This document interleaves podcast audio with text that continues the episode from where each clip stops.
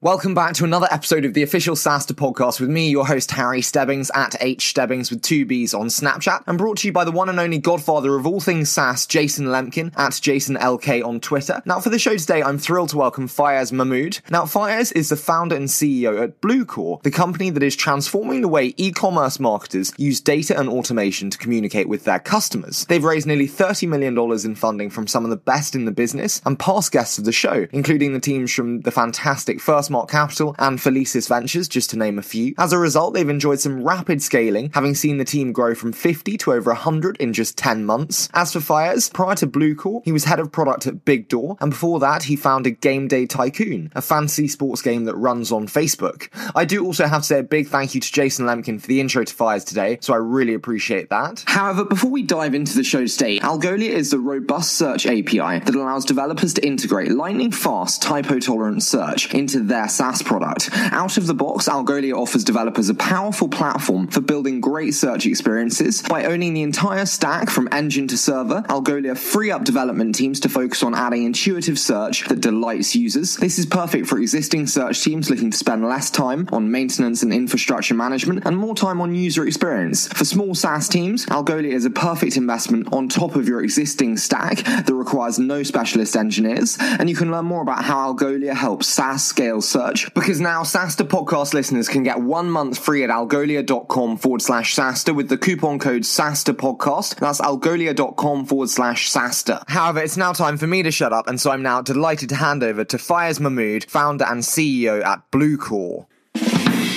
Good. That's perfect. Okay, I think we're warmed up.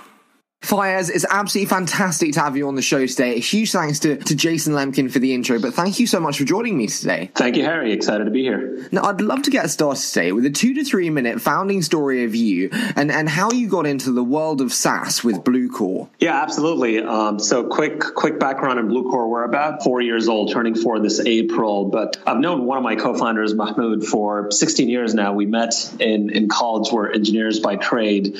I started Bluecore with him and and Max Bennett, another co-founder of mine who came in uh, from the uh, from the banking industry. But the quick uh, version of the story is that when the iPhone first came out, we had to uh, build this app and get customers to use the app, and nobody did. And that's the painful way we discovered uh, the use of marketing. Uh, and we rolled our own marketing infrastructure that did triggered communications based on what customers did inside of the app and what they didn't. And we and we built it, and, and the app never went anywhere. After that, we built a social game. And as you know, if you've ever played one of those games like Farmville, they're very sophisticated in how they measure things like lifetime value who is engaged in your customer base and who's not, who's got friends and who's not. And they use all of that data to communicate better to their customers. So we've sort of rolled version two of our marketing decisioning infrastructure. And then a couple of years later, uh, that never went anywhere. I was working at a startup talking to some big publishers and e commerce companies. And they all said that, you know what, I'm using companies like Salesforce and Oracle to do my marketing using these marketing clouds, but they're very hard to integrate and uh, they don't deal with large amounts of data because they were built for the last generation of uh, customer data. And uh, that's where, you know, the light bulb went off. And, uh, you know, one day my co-founder called me up and said, hey, I, I just proposed to my girlfriend and his wife now. They have two kids now. So we're starting a company. We're going to do it now. And that was a Friday evening. So Monday morning, we quit our jobs four years ago. And that's how we got started. What a fantastic entrepreneurial start. But I, I do want to touch on, you mentioned data there several times, and particularly uh, in relation to Farmville and how they use data. I, I am really intrigued then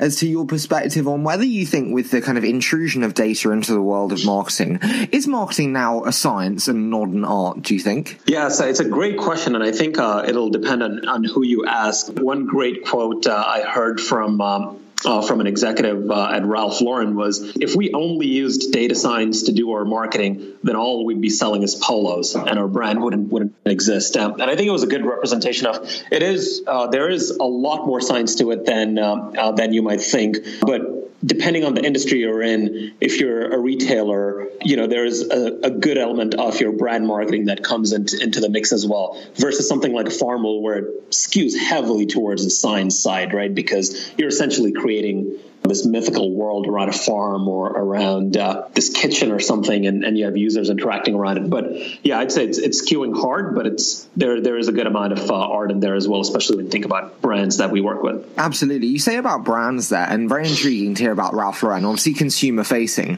but in the B two B and enterprise world, to what extent do you think brands are, are fundamental to build? I think it's super important, uh, and, and and the reason why, and I, I came to this conclusion as an engineer. I, I used to think that it wasn't, and I've realized over time, even if you look at the space that any SaaS company is in, uh, it's pretty hard to figure out what exactly the company does. You, you know, looking at the tagline or the or the positioning statement. So the easy way to figure out what a company is all about is to figure out what the, what the company stands for, right? And that's reflected in the brand. So you know, when you think about you know Zendesk, right? I know it's support software, but I know there's a whole bunch of things out there. But the moment I see Zendesk, I know it's beautiful. I know it's simple, and it's in an industry where I know that that's not usually the case with customer service software, right? Uh, so I think Zendesk is a great example. Um, you know, we use a whole bunch of SaaS software at Bluecore to do our work better. And as a CEO, I get all these uh, checks to sign off on, and I don't have time to like dive into the details of what everything does.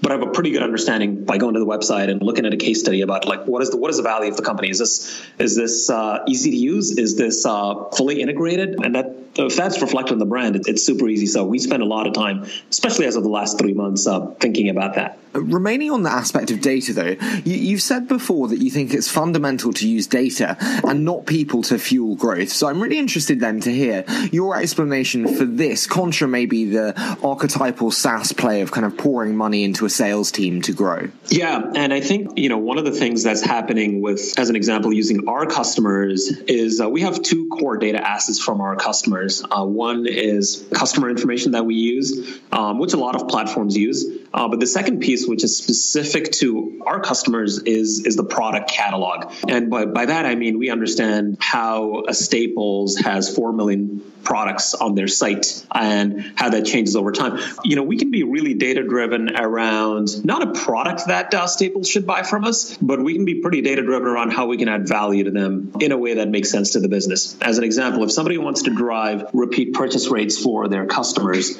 we can be pretty intelligent about how to propose that. And our customer success teams and the sales teams can use that to directly add value as opposed to saying, hey, I have this new module. Why don't you check it out? Which is how, uh, you know, I get approached by a lot of the SaaS companies that we work with, and my question is, that's great, uh, but what does it do, and how does it how's it going to impact my business? You can you can turn that conversation around if you have enough data. I wish somebody came to me and said, hey, I noticed uh, your uh, uh enterprise accounts are growing thirty percent year over year. Here is a new way to think about it. Can you have you imagined how that could affect your billings or collections? Right, that would be a great conversation if somebody came and had that with me. So that's that's how we think about using data with our sales and CS teams. You mentioned kind of expansion there of accounts over time. I'm intrigued. How does data drive upsells then and not seats.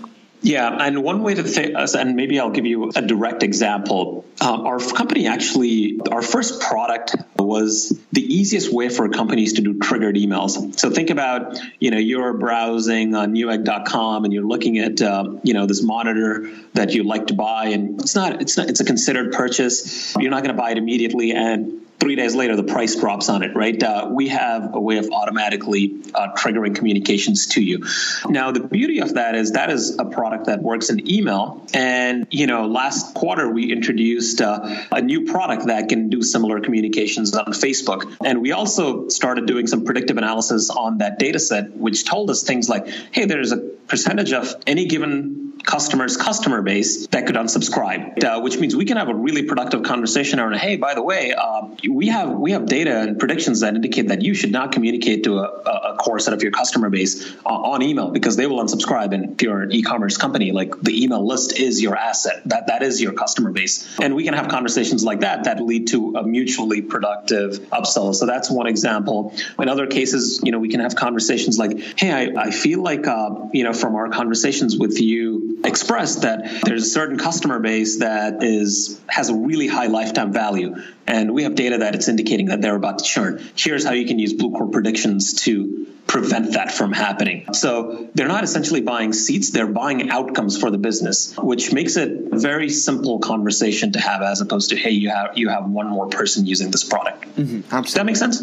It, it does. I'm, I'm intrigued though as to you said about kind of the upsells there. To, to, to what extent do you agree with customer success teams being engaged in the upsell process? I think that they have to be extremely engaged. Our philosophy is that the upsell uh, they have to be highly coordinated with this with the sales teams on on communication and what the objectives of the customer is. But I fundamentally believe that all the upsell mechanics should live with the sales team because you never want, at least in our perspective, I'd never want our customer success team thinking about, hey, can I add more revenue uh, or top line or upsell an existing customer? I mean, over time they should totally understand that if we're driving revenue revenue for these customers, which we do, that it'll lead to an upsell, but we don't ever want them thinking about that number. We just want them, especially at our stage in the company, to be dead focused on driving ROI from everything that they've purchased from us thus far. You mentioned the sales team, uh, and, and, obviously kind of being centered around marketing. I'm intrigued to hear how you look to harmonize the sales and the marketing team. Often there's a, an element of friction. How do you look to create a sense of uh, togetherness between the two? Yeah, so I think it's uh, it's in two ways. One is um, you know at, at the high level of how do you position the company in a way that makes sense to the customer, right? And you touched on the brand earlier as an example. You know, we spent three or four months really trying to figure out, you know, how to describe Bluecore in one sentence, especially in this in this crowded market. And we care about uh, marketing, uh, working in, on that and iterating on that message, uh, which then drives into our SDR team that is taking that message and bringing it to our prospects. We uh, have the marketing team work, work with the sales team on how to introduce, you know, a given product into into a certain persona in, in the organization. You know, we are at a place where our team is now even starting to think about organizational personas, right? In, in some companies, uh, you have one buyer that may buy all the products of Bluecore, who's a digital marketing manager, and in other companies, we have five or six buyers, right, ranging from the director of data science to analytics. Uh, so marketing really helps plot that out and give a holistic understanding at a at a high level in terms of what is the customer, what do they value, what are their goals, and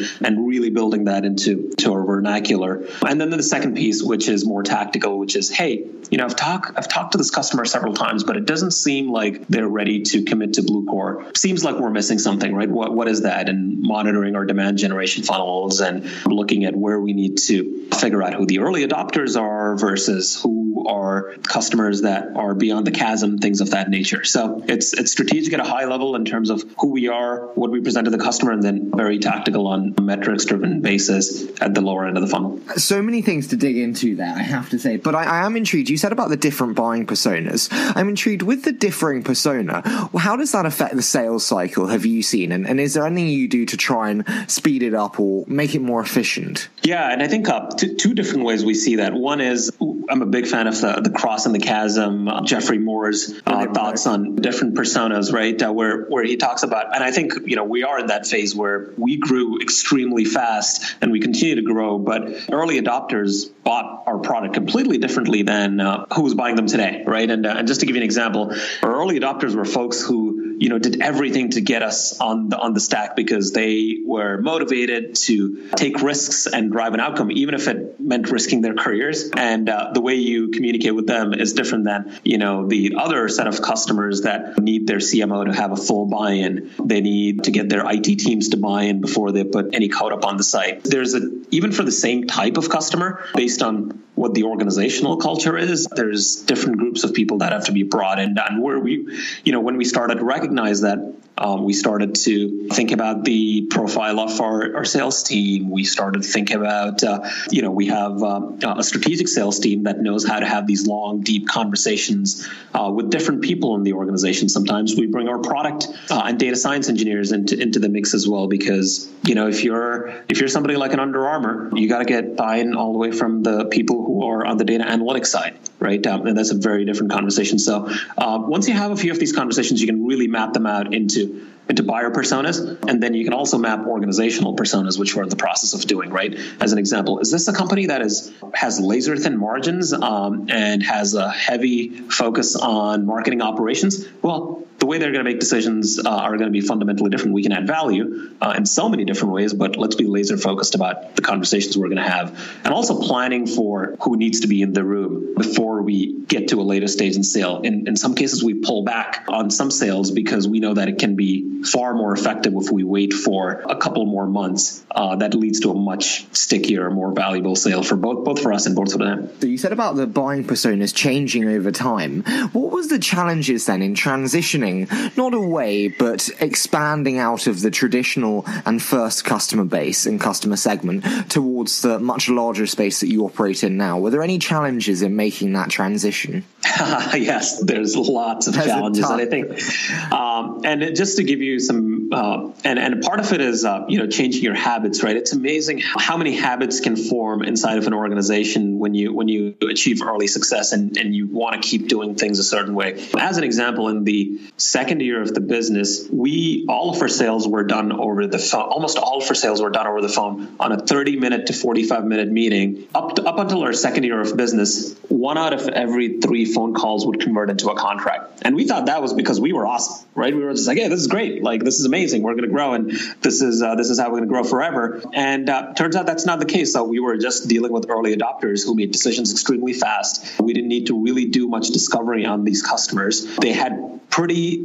they had a pretty strong intent about the outcome which knock on wood we got lucky and we had a value proposition that matched exactly with that. And that was the process that we did. Now that didn't work once we crossed 200 customers or it definitely didn't have the same efficacy. Uh, so we had to sit down and you know once you saw the the conversion rates slow down you had to sit down and go wait there's nothing fundamentally different about the business. The business still needs Bluecore from our perspective because everyone needs to do automated marketing, and here's why they should be combining the product catalog with customer data. Like all of those things stayed true. So we're like, why is uh, the conversions different? And then you sit down and you figure out, like, well, it's it's what Geoffrey Moore said, right? Like the early adopters want best of breed, and you know the pragmatists want uh, industry standard, which means the way we communicate, the way we think about how our products integrate with the rest of the ecosystem, the way we need to do reference calls for them so that they can get validation is all different. And, and we're still working through that. It's and I think it'll be a process that goes on for this year. Still learning. And then I do want to touch on one final thing before we dive into a quick fire, and that's you said about the importance of demand gen there. And Jason Lemkin always tells me about the importance of, in terms of structuring the team, hiring a VP of demand gen. Uh, have you found this? And at what stage did you hire a VP of demand gen? Yeah, we have a senior manager of demand gen right now, and that person came on board uh, about four months ago. Okay, uh, Amy, she's she's awesome, and uh, she reports into into our head of marketing. To be honest, we did uh, our first demand generation was was pretty old school. We we had uh, our SDR team that was just you know, doing outbound, right? Uh, we just sheer muscle, just getting in front of accounts uh, using the existing value proposition we had. Uh, the second level was we said, hey, we're going to sell to enterprise customers. We just landed uh, events, and events still do extremely well for us. And uh, we did that to drive our early growth. And it was about two and a half years into the business after launch that we said, hey, we need we need to bring in somebody that um, in that function. Yeah, I completely agree with Jason. If I were doing this again, I would I would be bringing them in way sooner. But I do want to dive into a, quick fire, and we call it the 60 second SaaStr. So I say a short statement, and then you give me your thoughts in 60 seconds. How does that sound? Sounds great. I'll try to stay in 60. So New York, where you're based, what are the advantages and then the disadvantages? You can have a minute for each. So the advantages first. Advantages. Uh, we are based in New York City on the Lower East Side, which is a place where uh, when when when we when people hang out, uh, they have hazy memories from long nights. Uh, so it's an awesome place to have a startup office. Um, so that's an advantage. There's a lot of hustle in New York uh, where you can get varied talents from engineering, but also, you know, we even have a rotational program uh, for management consultants and investment bankers where that are trying to get into startups but don't know how. So you get this mix of people that have really, really high energy. And I think uh, the best thing that's come for us is how we were able to tie our mission uh, which is to empower commerce organizations to discover their best customers to a city, which is you know one of the biggest retail capitals in, in, in the world. So those are the advantages. Disadvantages, as you know, a lot of uh, once you hit uh, initial traction and get into into the scaling phase post you know 10 million in run rate, there's not that many people who've seen it here in New York, and then that talent base is still growing. So I'd say that's still the biggest challenge hiring on uh, hiring folks who've seen the uh, seen the game once. I, I could really use those here. What do you know now that you wish you'd known when you started?